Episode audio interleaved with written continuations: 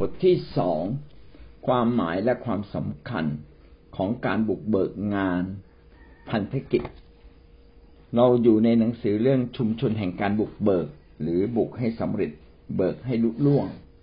เราได้ผ่านบทที่หนึ่งไปแล้ว ได้พูดถึงนิยามของงานพันธกิจเราก็ได้ผ่านไปถึงเรื่องความหมายของพันธกิจคืออะไร งานพันธกิจ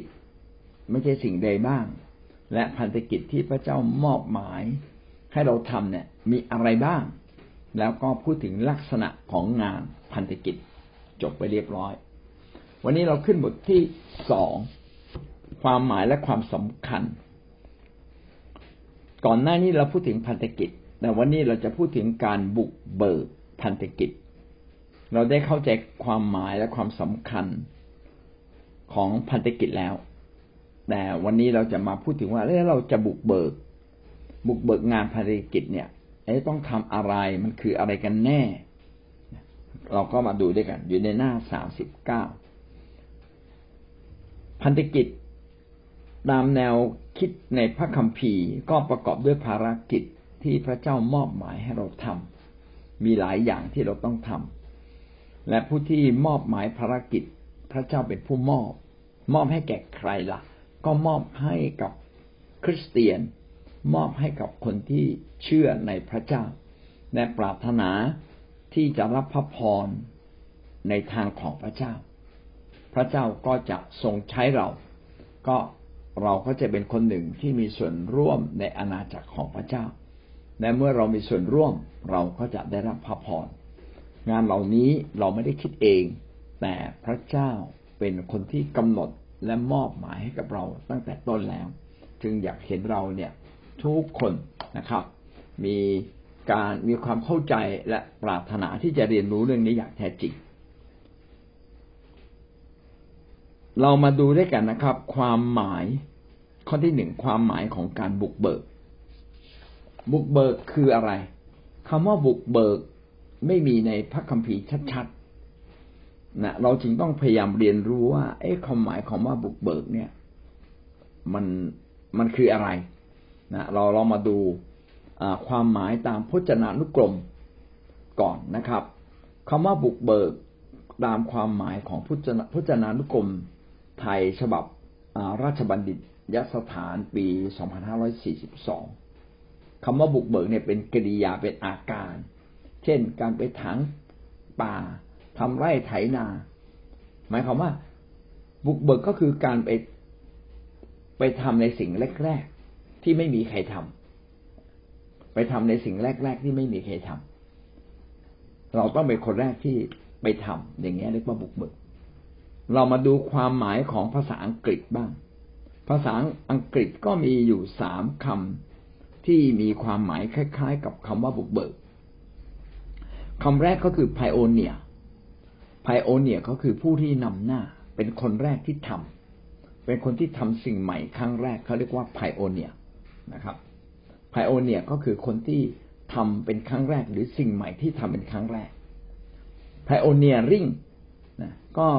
เป็นคุณศัพท์ เป็นคำอธิบายเพิ่มเติมเกี่ยวข้องกับเรื่องความคิดใหม่วิธีการใหม่ อะไรที่เป็นสิ่งใหม่ๆเขาจะใช้คำว่า pioneering นะครับ คล้ายๆ pioneer ไพโอเนียก็คือสิ่งใหม่ ดังนั้นไพโอเนียริงก็คือเกี่ยวข้องกับสิ่งใหม่ อีกคำหนึ่งที่สำคัญคือมิชชันนารีซึ่งคนไทยเราเรียกว่ามิชชันนารีนะครับเขาคือคำนี้คำนี้หมายความว่าอย่างไร หมายความว่าคนที่ส่งออกไป คนที่ออกไปทำงานเผยแพร่ความเชื่อ หรือบางทีก็เรียกว่าเผยแพร่ศาสนา บุคคลที่ออกไปเผยแพร่ความเชื่อ โดยเฉพาะอย่างยิ่ง มีการส่งออกไปยังพื้นที่อื่น ๆ ไปต่างประเทศ ไปต่างจังหวัดนะครับ ไปต่างไปต่างทวีปไปไกลๆเราเรียกว่ามิชชันนารีผู้ที่ออกไปเพื่อเผยแพร่หลักการทางความเชื่อ อันนี้คือคำทั่วไปนะนั้นโดยสรุปคำว่าบุกเบิกก็คือมาเป็นคนแรกที่ไปทำสิ่งใหม่ อะไรที่เป็นสิ่งใหม่ๆเป็นวิธีการใหม่ เป็นความคิดใหม่นะครับ บุคคลที่ออกไปทำเขาเรียกว่ามิชชันนารีนะครับ เรามาดูในพระคัมภีร์บ้างพระคัมภีร์จะเป็นส่วนที่สำคัญที่สุดที่อธิบายว่าการบุกเบิกมันคืออะไร ที่เราเรียนรู้เรื่องการบุกเบิก ไม่ใช่อยู่ดีๆ แล้วก็คิดขึ้นมา เราต้องมาดูว่าที่เราทำอยู่เนี่ย สอดคล้องกับพระคัมภีร์ไหมผู้นำของเรา ผู้ที่มีความรู้ความเข้าใจในเรื่องหลักการของพระเจ้า เขาก็มองว่าการบุกเบิกเนี่ย มีอยู่ในพระคัมภีร์แล้วแล้วเรามาดูซิมันมีอยู่ตรงไหนบ้างอะ ที่พูดถึงคำว่าบุกเบิก แต่คำคำว่าบุกเบิกไม่มีเขียนชัดๆในพระคัมภีร์ ไม่ได้เขียนไว้ ไม่ได้เขียนไว้ชัดๆ แต่เราสามารถเรียนรู้ได้จากบทบาทของบางคน โดยเฉพาะบุคคลสำคัญ ว่าบุคคลสำคัญในพระคัมภีร์เนี่ยเขามีการไปทำสิ่งใหม่ ๆ อะไรบ้าง ซึ่งแต่ก่อนนี้ไม่เคยมี แต่ก็ไปทำสิ่งใหม่ เช่น พระเยซูคริสต์พระเยซูคริสต์ทำสิ่งใหม่ คือเป็นพระเจ้าลงมาเกิดเป็นมนุษย์ ตั้งแต่อดีตเป็นต้นมาไม่เคยมีเหตุการณ์แบบนี้มาก่อน พระเจ้าลงมาเกิดเป็นมนุษย์ แล้วเกิดมาเป็นมนุษย์เพื่อที่จะทำราชกิจที่สำคัญที่สุด ที่แม้แต่มนุษย์เองถ้าอยากทำก็อยากทำไม่ได้ เพราะมนุษย์เป็นคนบาปแต่พระเจ้านั้นเมื่อเกิดเป็นมนุษย์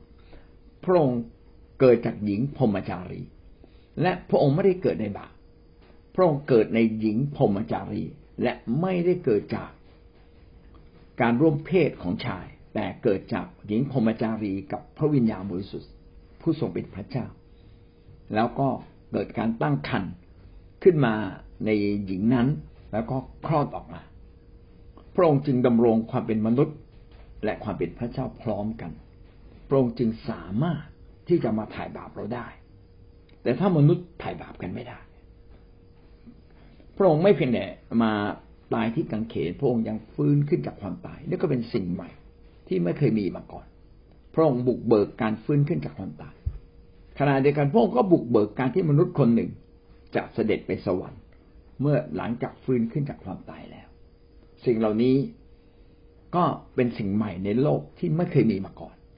แต่ว่าพระเยซูคริสต์มาทำแบบนี้เรียกว่าบุกเบิกในการที่เมื่อพระองค์เบิกทางบุกทางให้กับเรา ก็ทำให้มนุษย์ทุกคนที่รักพระองค์และติดตามพระองค์อย่างแท้จริง เราก็จะฟื้นขึ้นจากความตายด้วย เราจะชนะบาปเหมือนพระเยซูชนะบาปที่กังเขน เราจะฟื้นขึ้นจากความตาย และเราก็จะไปสวรรค์ การบุกเบิกจึงเป็น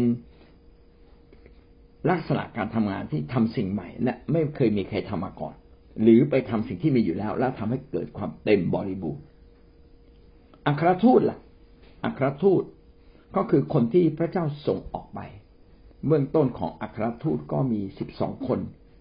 แล้วก็สูญเสียไปคนหนึ่งยูดาสนะครับ ปฏิเสธพระเยซู และทำผิดต่อพระเยซูด้วย ต่อมาก็คือเปาโลอัครทูตคือคนที่ใกล้ชิดและเป็นสาวกของพระเยซูคริสต์และตั้งใจที่จะรับใช้พระเจ้า ไปบุกเบิกงานใหม่ๆ ที่ไม่เคยมีมาก่อน ตอนแรกที่คนมาเชื่อพระเยซูนั้นกระจุกตัวกันอยู่ที่กรุงเยรูซาเล็มแล้วก็พระองค์ก็มาบอกว่า คนเหล่านั้นที่เชื่อพระเจ้าตามธรรมบัญญัติ วันนี้พระเจ้าได้ลงมาเกิดเป็นมนุษย์ ชื่อว่าพระเยซู ดังนั้นเมื่อถ้าเราเชื่อในพระเจ้าก็จงเชื่อในพระเยซู เพราะว่าเป็นบุคคลเดียวกัน แต่ว่าคนยิวจำนวนมากไม่เชื่อ ก็ปฏิเสธ หาว่าพระเยซูคริสต์ทำตัวเสมอเหมือนพระเจ้าจึงจับไปฆ่า ด้วยความอิจฉา ของผู้หลักผู้ใหญ่ในยุคนั้น แต่พระเยซูเมื่อเสด็จเสด็จไปสวรรค์แล้วก็สั่งสาวก บอกว่าให้รอคอยเราจะประทานพระวิญญาณ พระเยซูก็ประทานพระวิญญาณอย่างเต็มขนาด ไว้ในชีวิตของผู้เชื่อร้อยยี่สิบคนก่อน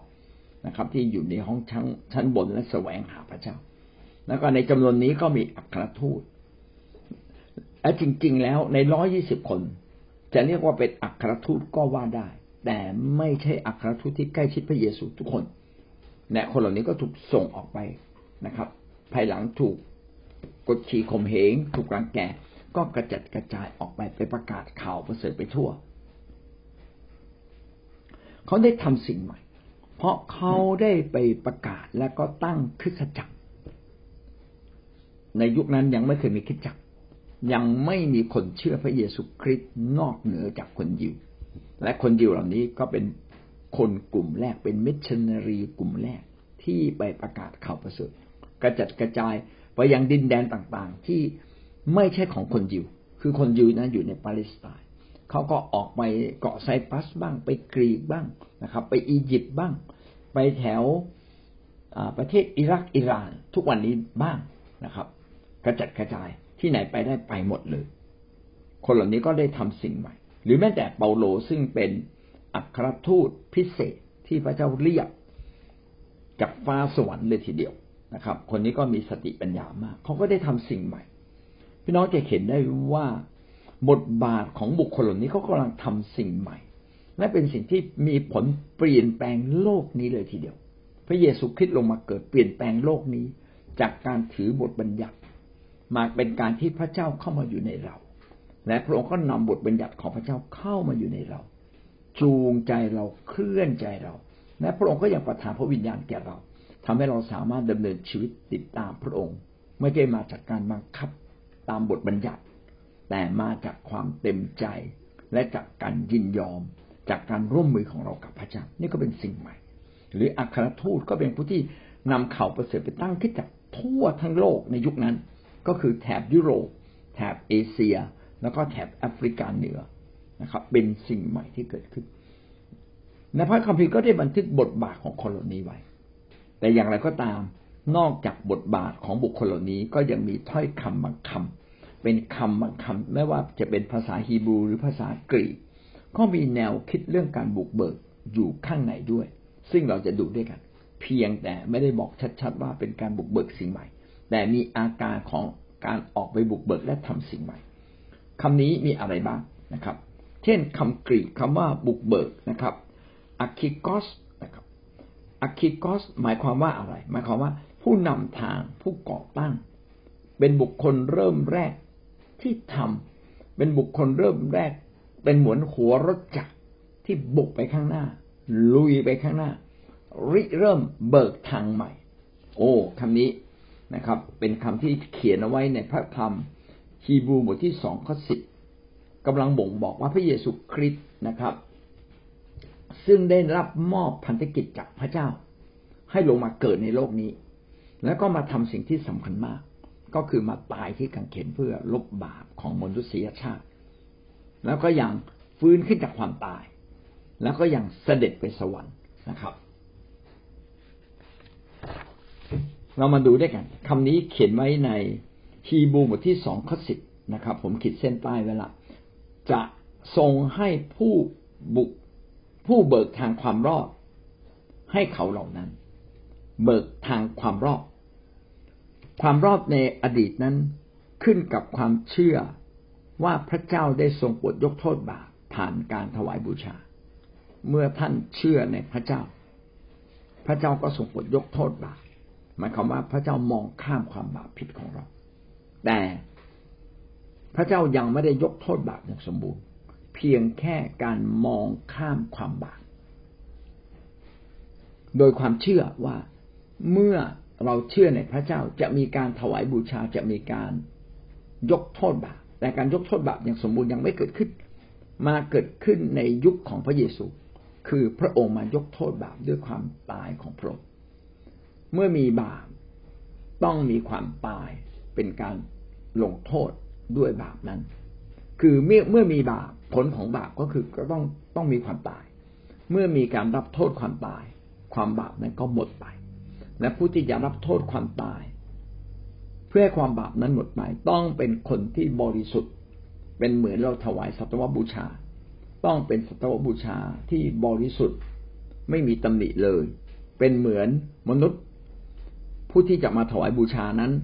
เอาตัวเองมาถวายบูชานั้น จะต้องไม่มีบาปเลย ซึ่งคำว่าไม่มีบาปเลย ไม่มีในมนุษย์มีแต่พระเจ้า ดังนั้นบทบาปการยกโทษความผิดบาปโดยพระเจ้าจึงเกิดขึ้นอันนี้เป็นสิ่งใหม่ที่ไม่เคยมีมาก่อน โดยที่พระองค์มาเอง ดังนั้นพระองค์จึงเป็นผู้เบิกทางความรอด ให้กับมวลมนุษยชาติทั้งหลาย พระคัมภีร์เขียนไว้ดังนี้ ในการที่พระเจ้าทรงนำบุตรมากหลายไปสู่ศักดิ์ศรีก็เป็นการเหมาะสมแล้วที่พระเจ้าผู้ซึ่งทุกสิ่งดำรงอยู่โดยพระองค์และเพื่อพระองค์ จะทรงให้ผู้เบิกทางความรอด ให้เขาเหล่านั้น พร้อมที่จะทรงดำเนินงานนี้ โดยทรงให้รับความทุกข์ทรมาน ในคีบูบทที่สองข้อสิบได้พูดถึงบทบาทของพระเยซูคริสต์นะครับ ซึ่งทรงเป็นพระเจ้า ว่าพระองค์ใช้พระเยซูคริสต์มานำบุตรทั้งหลาย บุตรมากหลายหรือบุตรทั้งหลายก็คือ คนในโลกนี้ ที่เชื่อในพระองค์ก็ได้รับสิทธิเป็นบุตรของพระเจ้า ไปสู่ศักดิ์ศรีเมื่อเรามีบาปเราไม่มีศักดิ์ศรีมีแต่ความหม่นหมอง มีแต่ความทุกข์ใจมีแต่ปัญหา ดังนั้นถ้าเรามองชีวิตเรา ทุกครั้งที่เรามีปัญหา ก็แสดงว่าเราอยู่ในบาปทุกครั้งที่เราอึดอัดใจ เราอยู่ในบาปและเราก็ทำบาปแต่พระเจ้ามันนำคนเหล่านี้ให้ฉลาด เพื่อจะรู้จักความบาปและก็อย่าเผลอเรอที่จะไปทำบาปนำเขาหลุดออกจากบาปนี่คือศักดิ์ศรีในแผ่นดินโลกนะครับ ก็เป็นการเหมาะสมแล้ว เพราะว่าพระเจ้าได้เป็นผู้กระทำอย่างยิ่งใหญ่เป็นการเหมาะสมแล้ว ที่พระเจ้าผู้ซึ่งดำรงอยู่โดยพระองค์เพื่อพระองค์จะทรงให้เป็นจะทรงให้ผู้เบิกความรอดให้เขาเหล่านั้น ผู้เบิกความรอดคือใครก็คือพระเยซู พระเจ้าทรงดำรงอยู่โดยพระองค์ คือพระองค์อยู่ในโดยด้วยพระองค์เอง พระเจ้าคือบุคคลพิเศษ อยู่ได้โดยพระองค์เองไม่ต้องมีอะไรมาคำแต่มนุษย์ ต้องอยู่ได้ตราบเท่าที่เรายังยืนอยู่ในโลกตราบเท่าที่เรากินข้าวตราบเท่าที่เราหายใจ แต่พระเจ้าดำรงอยู่ได้โดยพระองค์เอง มีพระองค์ก่อนจึงมีทุกสิ่ง เพื่อพระองค์นะครับ ก็คือการที่เราจะดำเนินชีวิตอย่างมีความสุขอย่างแท้จริง เราต้องกลายเป็นส่วนหนึ่งของพระเจ้า และเราต้องตั้งเจตนารมณ์เราใหม่ เป็นการ อยู่เพื่อพระเจ้า ถ้าเราอยู่เพื่อพระเจ้าเราจะมีความสุขที่สุด ถ้าเราอยู่เพื่อพระเจ้าชีวิตเราจะมีความหมายที่สุด คนที่เป็นคนของพระเจ้าต้องเป็นคนที่อยู่เพื่อพระเจ้า ไม่ได้อยู่เพื่อตัวเอง ที่ทุกวันนี้ที่เราอยู่เพื่อตัวเอง เพราะว่าเรายังเป็นมนุษย์ที่อยู่ในโลกจำเป็นต้องดิ้นรนต่อสู้ แต่ในขณะที่ในขณะที่เราดิ้นรนต่อสู้ ถ้าเราคิดเสมอมือตลอดเวลาว่า ฉันต่อสู้เพื่อพระเจ้า ที่ฉันทำมาหากินอยู่ ก็เพื่อท่านจะได้มีเงินใช้ใจ่ายบ้าง เพื่อจะเดินกับพระเจ้าต่อไป จึงเป็นกับหัวกับหางเดิมเดิมทีนั้นเหมือนทุกคนอยู่เพื่อตัวเอง แต่ทุกวันนี้เราอยู่เพื่อพระเจ้า แต่ยังดำรงอยู่มีชีวิตอยู่เหมือนคนในโลก ซึ่งมีเป้าหมายที่แตกต่างกัน ถ้าเราเป้าหมายอยู่เพื่อพระเจ้า เราจะเป็นคนหนึ่งที่มีศักดิ์ศรีในที่สุด และพระคัมภีร์เขียนต่อไว้บอกไปว่า พระองค์นี่แหละที่เป็นผู้เบิก บุกเบิกความรอดให้กับเรานะครับนี่ก็บุกเบิกความรอดโดยการทุกทรมานของพระองค์ คือที่การเขียนพระองค์ทรงตายแทนเรา นี่ก็เป็นคำแรกนะครับกูเบิกความรอดอีกคำหนึ่งในฮีบูบทที่สิบสองข้อสองบุกเบิกความเชื่อ หมายเอาพระเยซูเป็นผู้บุกบุกเบิกความเชื่อ และทรงทำให้ความเชื่อของเราสมบูรณ์ พระเยซูเป็นผู้บุกเบิกความเชื่อ เพราะว่าในพระองค์มาทำตามพระสัญญาของพระเจ้าที่สัญญาว่าจะปลดปล่อยมนุษย์ให้เกิดขึ้นเป็นจริง พระองค์ทำในภาวะที่พระองค์ยังเป็นมนุษย์ เมื่อเป็นมนุษย์จึงต้องใช้ความเชื่อ แต่ถ้าเป็นพระเจ้าไม่ต้องใช้ความเชื่อ ในภาวะที่พระองค์เป็นทั้งมนุษย์และเป็นพระเจ้า พระองค์ต้องทำทุกสิ่งด้วยความเชื่อในพระองค์ สังเกตตรงไหนที่ชัดเจนที่สุดคือตอนที่พระองค์ไปตายที่กังเขนไม่มีมนุษย์คนไหนนะครับ ไม่รักตัวกลัวตาย ในภาวะความเป็นมนุษย์ พระองค์ก็รักตัวกลัวตาย พระองค์ยังไม่อยากตาย แต่รู้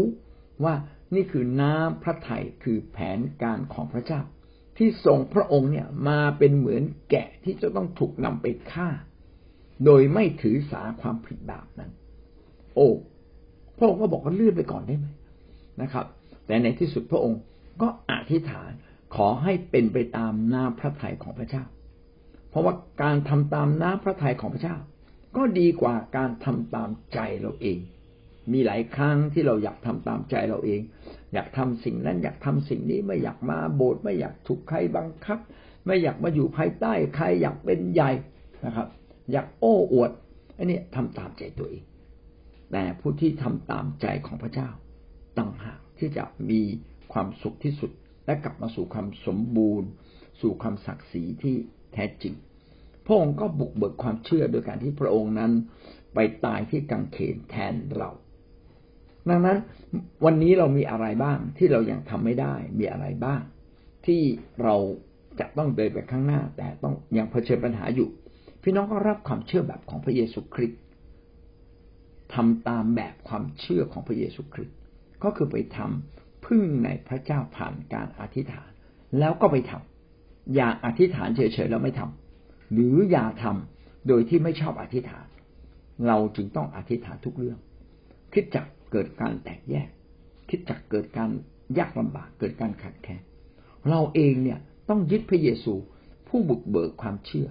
เชื่อในพระองค์ว่าเมื่อเราทำตามพระเจ้าพระเจ้าจะอวยพรเรานะครับ เชื่อในพระองค์ ว่าพระองค์ไม่เคยทอดทิ้งเรา เนี่ยนะครับ เมื่อเราเชื่อแบบนี้เราก็จะเห็นความยิ่งใหญ่ ดังนั้นคำว่าบุกเบิกในที่นี้ก็มีอยู่สองคำนะครับ เบิกทางความรอดกับบุกเบิกความเชื่อ อีกคำหนึ่งอัครทูตคำว่าอัครทูตคือผู้ที่ถูกส่งออกไปตามแผนการ อัครทูตในพระคัมภีร์ก็มีเขียนไว้หลายคำเช่นในเอเฟซัสบทที่สี่ข้อหนึ่งนะครับ กล่าวถึงอัครทูต ของประธานของพระองค์ก็คือให้บางคนเป็นอัครทูตบางคนเป็นผู้เผยพระชนะ มีคำว่าอัครทูต อัครทูตคือใคร อัครทูตเนี่ยตามความหมายแปลว่าของประธานบุคคล ผมขีดเส้นใต้ไว้แล้วของประธานบุคคล ของประธานคือความสามารถพิเศษที่เกินธรรมชาติ ความสามารถพิเศษที่เกินธรรมชาตินี้มีอยู่สองแบบนะครับ แบบที่หนึ่งเขาเรียกว่าของประทานบุคคล คืออยู่ในตัวคนนั้นเลย เช่น อาจารย์พีเอ็นเนี่ยมีของประทานอัครทูตอยู่ในตัวอยู่ในตัวอาจารย์พีเอ็นเอง พระเจ้าเรียกมา พระเจ้าทรงเรียกมาให้อาจารย์พีเอ็นเป็นผู้หนึ่งที่เดินอยู่ในทางแห่งการบุกเบิกความเชื่อทำสิ่งใหม่ ๆ เพื่อพาเราไปสู่ความรอดนะครับ แต่พระองค์อาจารย์พีเอ็นไม่ใช่ผู้บุกเบิกทางความรอด แต่เป็นผู้ที่บุกเบิกความเชื่อ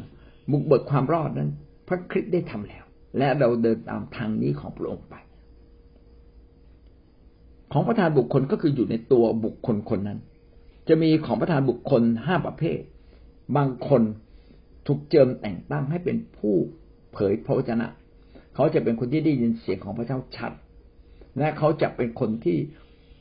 พูด ในสิ่งที่พระเจ้าบอกให้เขาพูด ไม่พูดไม่ได้จะเกิดความอึดอัดใจ และเมื่อเขาพูดพระเจ้าจะรับรองเขาด้วยหมายสำคัญและการอัศจรรย์อันนี้คือของประธานบุคคล ผู้เผยพระชนะ ของประธานบุคคล ผู้เผยแพร่ข่าวประเสริฐ หรือผู้ประกาศข่าวประเสริฐ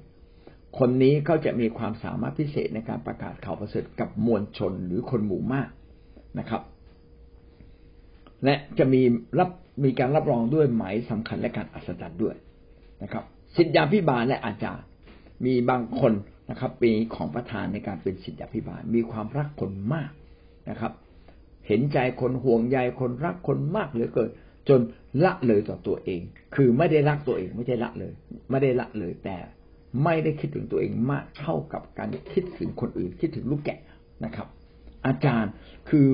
คนบางคนที่มีความสามารถในการสอน เพราะเขาได้ยินเสียงของพระเจ้าพระเจ้านำเขาเป็นพิเศษ คนเหล่านี้พระวิญญาณบริสุทธิ์ของพระเจ้าอยู่กับเขาและนำเขามากเป็นพิเศษ อันนี้ประเภทแรกคือของประธานบุคคล อีกประเภทหนึ่งคือของประธานพระวิญญาณ ซึ่งอยู่มีอยู่ประมาณยี่สิบอย่างสิบกว่าอย่างถึงยี่สิบอย่าง เป็นของประธานความสามารถบางเรื่อง เช่น ของประธานในการประกาศ มีความสามารถในการประ เอาไม่ใช่การประกาศไม่ใช่ของประธานนะครับของประธานในการเผยพระวจนะสามารถเผยพระวจนะเป็นครั้งครั้งแต่ไม่ใช่ผู้เผยพระวจนะนะครับ ผู้เผยพระวจนะเนี่ยเป็นตลอดชีวิตเลย แต่ของประทานคือชอบและได้ยินเสียงและรู้ว่าพระเจ้าพูดอะไร อย่างนี้เป็นต้นเขาเรียกว่าของประทานพระวิญญาณเป็นครั้งครั้งไปนะครับ แต่ว่าชำนาญกว่าคนอื่น เอาละแล้วกลับมาเรื่องนี้คำว่าอัครทูตคือผู้ที่พระเจ้าส่งไปก็มีเขียนไว้ในเอเฟซัสบทที่สี่ข้อสิบเอ็ดและมัทธิวบทที่สิบข้อที่สองนะครับอัครทูตสิบสองคนนั้นมีชื่อดังนี้ คนแรกชื่อซีโมนที่เรียกว่าเปโตร และแอนดรูน้องชายของเขา ก็สิบสองคนที่ใกล้ชิดพระเยซูนะรวมยูดาสด้วย แต่ตอนหลังยูดาสก็ ทำผิดต่อพระเจ้า ก็เลยถูกปลดออกจากฐานะนี้ไปนะครับ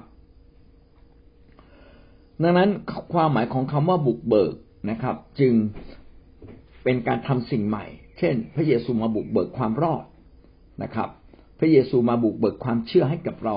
จนเห็นทางแห่งความเชื่อชัดเจน หรือหมายถึงใครบางคนที่พระเจ้าส่งออกไปทำงาน เช่น บทบาทของอัครทูตก็เป็นบทบาทของการบุกเบิก เรามาดูเนื้อหา เนื้อหาของคำว่าบุกเบิกนั้นมีอะไรบ้างนะอยู่หน้าหน้าสี่สิบหนึ่งจุดหนึ่งต้องรับมอบสิทธิ์ในการบุกเบิกในการทำงานผู้บุกเบิกหรือคำว่าอัครทูตก็คือได้รับมอบสิทธิ์จากเจ้าของงานคือพระเจ้าให้เราไปทำอัครทูตเป็นเหมือนคนกลางที่ทำให้งานของพระเจ้าสำเร็จ ไปทำด้วยสิทธิอำนาจนะครับ ถูกเจิมด้วยสิทธิอำนาจ จึงมีฤทธิ์เดชจึงมีพลัง เราถูกมอบจากพระเจ้าเรามีสิทธิในการไปทำงานนั้นนะครับ เป็นเหมือนตัวแทนของพระเจ้าไปทำงานดังนั้นความหมายของคำว่าบุกเบิกไม่ใช่คิดเอง ผมอยากจะไปบุกเบิกที่นั่นที่นี่ไม่ได้คิดเอง ต้องมาจากการมอบสิทธินี้จากพระเจ้า หรือ ผู้นำสั่งเราไป ผู้นำที่พระเจ้าเจิมตั้งสั่งเราไป มอบสิทธิไปดูแลจังหวัดนี้ ไปดูแลอำเภอนี้นะครับ การถูกแต่งตั้งการถูกปลดมาจากผู้นำเบื้องบน ไม่ใช่เราคิดเองแมวละเลิกแล้วไม่ขอรับใช้แล้วไม่ใช่นะครับ หรือบอก โอ้ ผมอยากจะไปทำสิ่งนู้นสิ่งนี้ ต้องถามว่าแล้วใครแต่งตั้งท่านล่ะ ถ้าพระเจ้าแต่งตั้ง พระเจ้าก็จะรับรองชีวิตของท่าน แต่ถ้าเราแต่งตั้งตัวเราเอง ก็ส่วนใหญ่เราก็รับรองตัวเราเอง เราจะเห็นว่าไม่ค่อยสำเร็จนะครับ ถ้าไม่ได้มาจากการแต่งตั้งของพระเจ้า อัครทูตนะครับ ก็ได้รับมอบสิทธิ์ในการทำงานพิเศษมากกว่าธรรมดานะครับ แล้วสามารถมีของประธานบุคคล ของประธานบุคคลอีกสี่อย่างที่ในพระคัมภีร์เขียนไว้ คือ อัครทูตจะมีความเป็นผู้เผยพระวจนะ มีความเป็นผู้ประกาศ มีความเป็นศิษยาพิบาล และมีความเป็นอาจารย์อยู่ในตัวเองนะครับ จึงเป็นผู้ที่โดดเด่นในการไปบุกเบิกสิ่งใหม่ ๆนะครับ แล้วก็เป็นผู้นำในการบุกเบิกด้วย ไปทำสิ่งใหม่ที่ไม่มีเกทำแล้วมีความเป็นผู้นำคืออะไรก็ตามที่ต้องทำเมื่อคนคนนี้ไปทำ งานก็จะเกิดผลนะครับ บุกเบิกทั้งพันธกิจ บุกเบิกทั้งแนวคิดความคิดสิ่งใหม่ๆอัครทูตมีความชัดเจนเอาละอธิบายคำคำว่าอัครทูตเพิ่มเติมอีกนิดหนึ่งในหน้า 41 นะครับ อัครทูตมีความเป็นชัดเจน มีความเป็นเอกลักษณ์ มีความชัดเจนในบทบาทต่างๆ ที่เขาทำมีความชัดเจนในนิมิตเป้าหมาย มีความชัดเจนในงานพันธกิจ ไม่ใช่มั่วทำทุกงานโดยไม่รู้เรื่อง แต่ทุกงานที่เขาจับนะครับทำโดยนิมิตเป้าหมายทำโดยเป้าหมายและนิมิตที่พระเจ้าลนใจอยู่ข้างในแล้วก็มีบทบาทชัดเจนคือไปนำนะครับ ไม่ใช่เป็นตัวประกอบ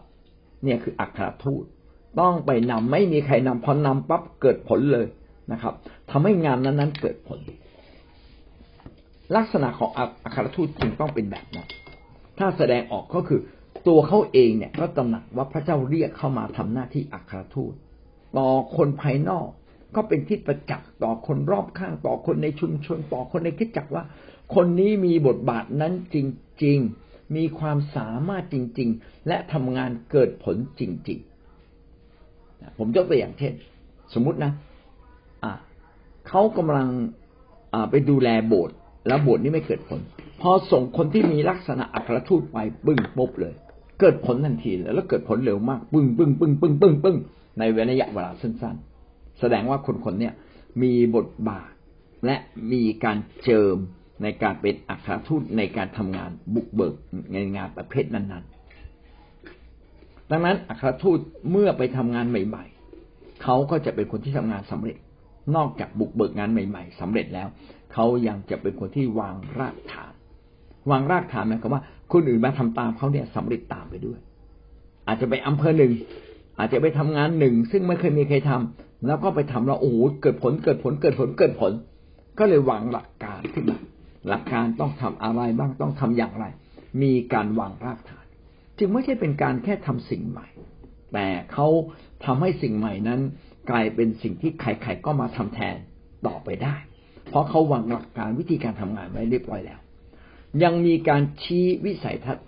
บอกถึงแนวคิดที่จะไปข้างหน้า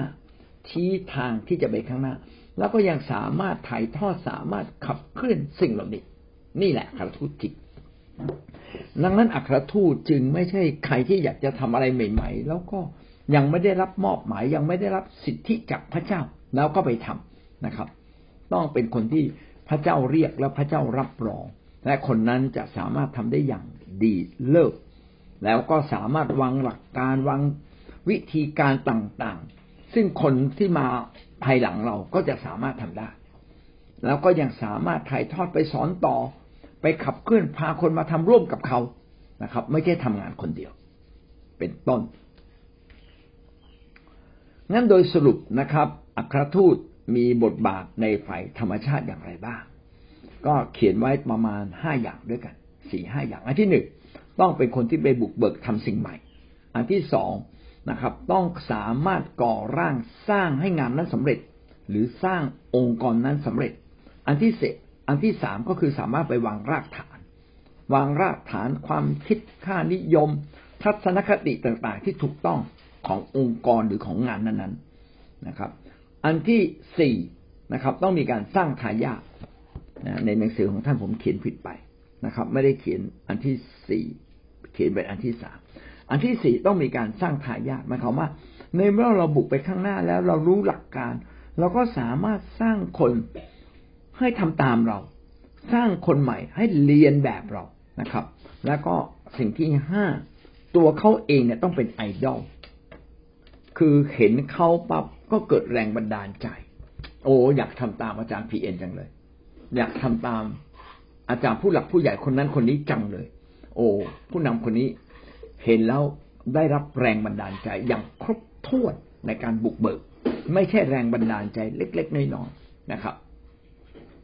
เป็นต้น อันนี้ลักษณะการแสดงออกของอัครทูตก็ต้องมีห้าลักษณะคือไปก่อตั้งสิ่งใหม่นะครับ หรือไปเพิ่มเติมสิ่งเก่าที่ยังไม่สำเร็จไปทำให้สำเร็จ ต้องเป็นคนที่เป็นผู้นำเป็นผู้นำในการไปทำและก่อร่างสร้างจนกลายเป็นองค์กรหรือเป็นชุมชนขึ้นมา ต้องเป็นคนที่วางรากฐาน ทั้งวิธีการทำงาน ทั้งทัศนคติในการทำงาน ทั้งแนวคิดว่าจะไปทำงานแบบไหนอย่างไรนะครับ อันสี่ก็คือ อันที่สี่ก็คือ เก่งจนสามารถสร้างคนใหม่ให้ติดตามเข้าไป และสามารถทำได้แบบเขา นี่คือเรียกว่าทายาแล้วก็ตัวเขาเองเป็นแรงบันดาลใจ ไปถึงไหนนะครับ คนได้รับแรงบันดาลใจ อย่างเช่นอาจารย์เพียนไปถึงที่ไหน คนรู้สึกว่าอยากจะเข้าใกล้อาจารย์เพียนอยากให้อาจารย์อธิษฐานเผื่อ แค่อาจารย์แตะตัวนิดหน่อยถ่ายรูปนิดหน่อยได้คุยกันนิดโอ้ชื่นใจอยากเรียนแบบอาจารย์แล้วนะครับ เห็นไหมว่า ผู้นำที่เป็นอัครทูตสามารถทำได้ทุกมุมทุกเรื่องนะครับ ในของประธานห้าประเภทที่ว่ามานะครับ แล้วก็ยังเป็นแรงบันดาลใจและสามารถทำได้จริงๆ นี่คือลักษณะของอัครทูต และสิ่งนี้เกิดขึ้นได้อย่างไรล่ะ เพราะว่าพระเจ้ามอบหมายให้เขาพระเจ้าเจิมเขา ไม่เพียงแต่ได้รับสิทธิอำนาจจากพระเจ้าพระเจ้าเจิมเขาเป็นพิเศษให้สามารถทำสิ่งนี้ได้นะครับ อันที่สองนะครับ บทบาทของการบุกเบิกไม่เพียงแต่ได้รับสิทธิ์ได้รับการเจิม ให้สามารถทำงานอย่างเป็นระบบและสามารถถ่ายทอดได้สร้างคนใหม่ได้ อันที่สองเป็นการเริ่มต้นงานใหม่คำว่างานใหม่ในที่นี้อาจจะหมายถึงยังไม่เคยมีใครทำมาก่อนหมืออย่างที่พระเยซูคริสต์ลงมาเกิดเป็นมนุษย์ แล้วก็มาตายที่ขังเขนไม่มีใครทำมาก่อน หรือไปทำงานบางอย่างที่ยังทำไม่สำเร็จ เช่น พระเยซูมาตั้งคิดจัก นะครับ ก็คือมีสาวกสิบสองคน แต่คิดจักรยังไม่เกิดขึ้นทั้งโลก แล้วอัครทูตไปทำคิดจักรให้เกิดขึ้นอีกหลายหลายที่นะครับทำยังสิ่งที่ยังไม่สำเร็จบริบูรณ์ ไปทำให้สำเร็จบริบูรณ์ หรือทำในสิ่งที่ไม่เคยมีใครทำมาก่อน ไม่เคยไปดินแดนนี้มาก่อน ไม่เคยทำที่จังหวัดนี้มาก่อนแล้วไปทำนะครับ แล้วไม่ว่าไปที่ไหนก็สามารถทำได้แบบนี้นะครับ อย่างเงี้ยเรียกว่าไปเริ่มต้นทำงานใหม่ด้วยสิ่งใหม่ ต่อมาหนึ่งจุดสามไม่เพียงแต่ทำงานใหม่ยังไปพัฒนานะครับ ยังไปพัฒนาวางเป็นกฎเกณฑ์วางเป็นหลักการนะครับ ที่บอกว่าวางรากฐานนะครับ ไปทำสิ่งใหม่ โดยอาศัยความรู้พิเศษ เป็นความรู้พิเศษที่อาจจะตนเองเรียนรู้จากการอ่านพระคัมภีร์หรือจากการที่พระเจ้าบอกเขา แต่ว่าคนที่ได้รับการเจิมพระเจ้าจะเป็นคนที่พูดกับเขา เห็นปั๊บรู้เลย เหมือนพระเยซูคริสต์เห็นนาธานาเอลอยู่ที่ใต้ต้นไม้นะรู้เลยว่านาธานาเอลเนี่ยเป็นคนที่ซื่อสัตย์เป็นคนที่ซื่อตรงไม่โกหกนะครับ แป๊บเดียวในช่วงแป๊บเดียวก็รู้ เหมือนเราฟังเสียงพระเจ้าเวลาแป๊บเดียว คนที่เข้ามาอธิษฐานในกลุ่มเนี่ย เมื่อท่านใกล้ชิดกับพระเจ้ามากขึ้นนะครับ เวลาฟังใครพูดพูดนิดๆหน่อยๆท่านสามารถไปเติมช่องว่างที่เขาขาดได้เลย คือรู้จักพระวิญญาณ เนี่ยเป็นสิทธิอำนาจที่พระเจ้าให้เรารู้ และเป็นการเจิมที่รู้มากกว่าคนอื่นๆ จึงเกิดความรู้เกิดความเข้าใจ สามารถอธิบายตั้งแต่ต้นจนจบนะครับแล้วอธิบายอย่างเป็นหลักการอยู่บนความจริงไม่ได้มั่วนะครับ เขาจึงเป็นคนที่เปิดขอบเขตแห่งสิ่งใหม่เกิดขึ้น ทั้งเป็นความรู้ใหม่ แต่ยังคงหลักการของพระเจ้าไว้เหมือนเดิม เช่นหลักการของพระเจ้าคือความรัก หลักการของพระเจ้าคือความชอบธรรม หลักการของพระเจ้าคือทำให้คนมากลับมาหาพระองค์จึงไม่ใช่สิ่งใหม่ ไม่ใช่พาคนไปดาวอังคารนะครับ ไม่ใช่พาคนไปดาวพฤหัส ไม่ได้ไปบุกเบิกนะครับไอสิ่งที่ไม่ได้เกี่ยวข้องกับเรื่องของความรอดอย่างนี้เป็นต้นทุกอย่างต้องเกี่ยวเนื่องกับความรอดความสำเร็จของงานพันธกิจร้อยเปอร์เซ็นตนะครับ บางคนทำไปแล้วห้าสิบแล้วเรามาทำต่อให้สำเร็จแบบนี้ก็เรียกว่า การไปพัฒนาสิ่งใหม่ ด้วยขอบเขตความรู้ใหม่ ๆ เอาละเราผ่านมาสามประเด็นงานบุกเบิกก็คือได้รับมอบหมายจากพระเจ้า ได้รับการเจิมจากพระเจ้านะครับ อย่างเช่นอัครทูตได้รับการเจิมได้รับการมอบหมายแล้วสามารถทำงานได้ครบถ้วน ต้องเป็นการไปเริ่มงานใหม่ ต้องเป็นการไปพัฒนาสิ่งใหม่นั้นได้เกิดขึ้นโดยความขอบเขตของความรู้ใหม่ อันที่สี่สามารถวางรากฐาน วางรากฐาน เวลาเราสร้างบ้านเราต้องวางรากฐาน แล้วก็ตั้งเสาเข็ม บ้านจึงจะเกิดขึ้น ต้องตั้งอยู่บนรากฐานที่แข็งแรงอัครทูตก็เช่นเดียวกัน เมื่อไปทำสิ่งใหม่ เขาจะไปวางรากฐานและตั้งขึ้นมาอย่างแข็งแรง ไม่ล้มลงแม้ตัวเขาเองหายไปแล้ว ไม่ใช่เขาหายคิดจักล่มสลายแบบนี้ไม่ใช่อัครทูต ไม่ใช่เป็นการบุกเบิก การบุกเบิกนี้ต้องมีหลักการ และก็หลักการนี้เป็นรากฐานแห่งสิ่งเหล่านั้น ในสิ่งนั้นๆนนนะครับ การบุกเบิกเป็นการวางรากฐานใหม่ เมื่อมีรากฐานใหม่จึงสามารถสารต่อในอนาคต ไม่ต้องไปเริ่มต้นใหม่ เป็นครั้งแรกอีกต่อไป แต่เป็นการเรียนแบบคนที่บุกเบิกไปข้างหน้าเรียบร้อยแล้ว เหมือนอย่างที่พระเยซูคริสต์บุกเบิกความรอด และเราไม่ต้องไปทำอีกแล้ว วางรากฐานใหม่เรียบร้อยแล้ว ว่าทันทีที่เราเชื่อในพระองค์ เราก็ได้รับความรอด ได้เห็นได้ได้เห็นความชอบธรรมของพระเจ้าปกคลุมชีวิตของเรา เราได้กลายเป็นลูกของพระเจ้านะครับ ได้วางรากฐานไว้เรียบร้อยแล้วว่าเดินตามพระองค์มาเถิดนะครับ อย่างนี้เป็นต้น ดังนั้นนี่คือสี่ประเด็นของคำว่าบุกเบิกพันธกิจ การบุกเบิกพันธกิจคือเราต้องได้รับมอบหมายจากเจ้าของพันธกิจ และรับการเจิมจากเจ้าของพันธกิจ เป็นการเริ่มต้นสิ่งใหม่ แม้ไม่ใหม่เอี่ยมร้อยเปอร์เซ็นแต่เป็นสิ่งใหม่ที่ยังไม่เคยมีใครทำหรือยังทำไม่สำเร็จ ต้องมีการไปพัฒนา เพื่อเกิดความลึกซึ้งเกิดความเข้าใจอย่างเป็นระบบนะด้วยความรู้ใหม่ ๆ แล้ววางรากฐานทั้งแนวความคิดแนววิธีการทำงานนะครับ อันนี้ทั้งหมดคือสี่เรื่องด้วยกัน โอเค เราขึ้นประเด็นใหม่นะครับ เดี๋ยวผมขออัดเสียงแบบ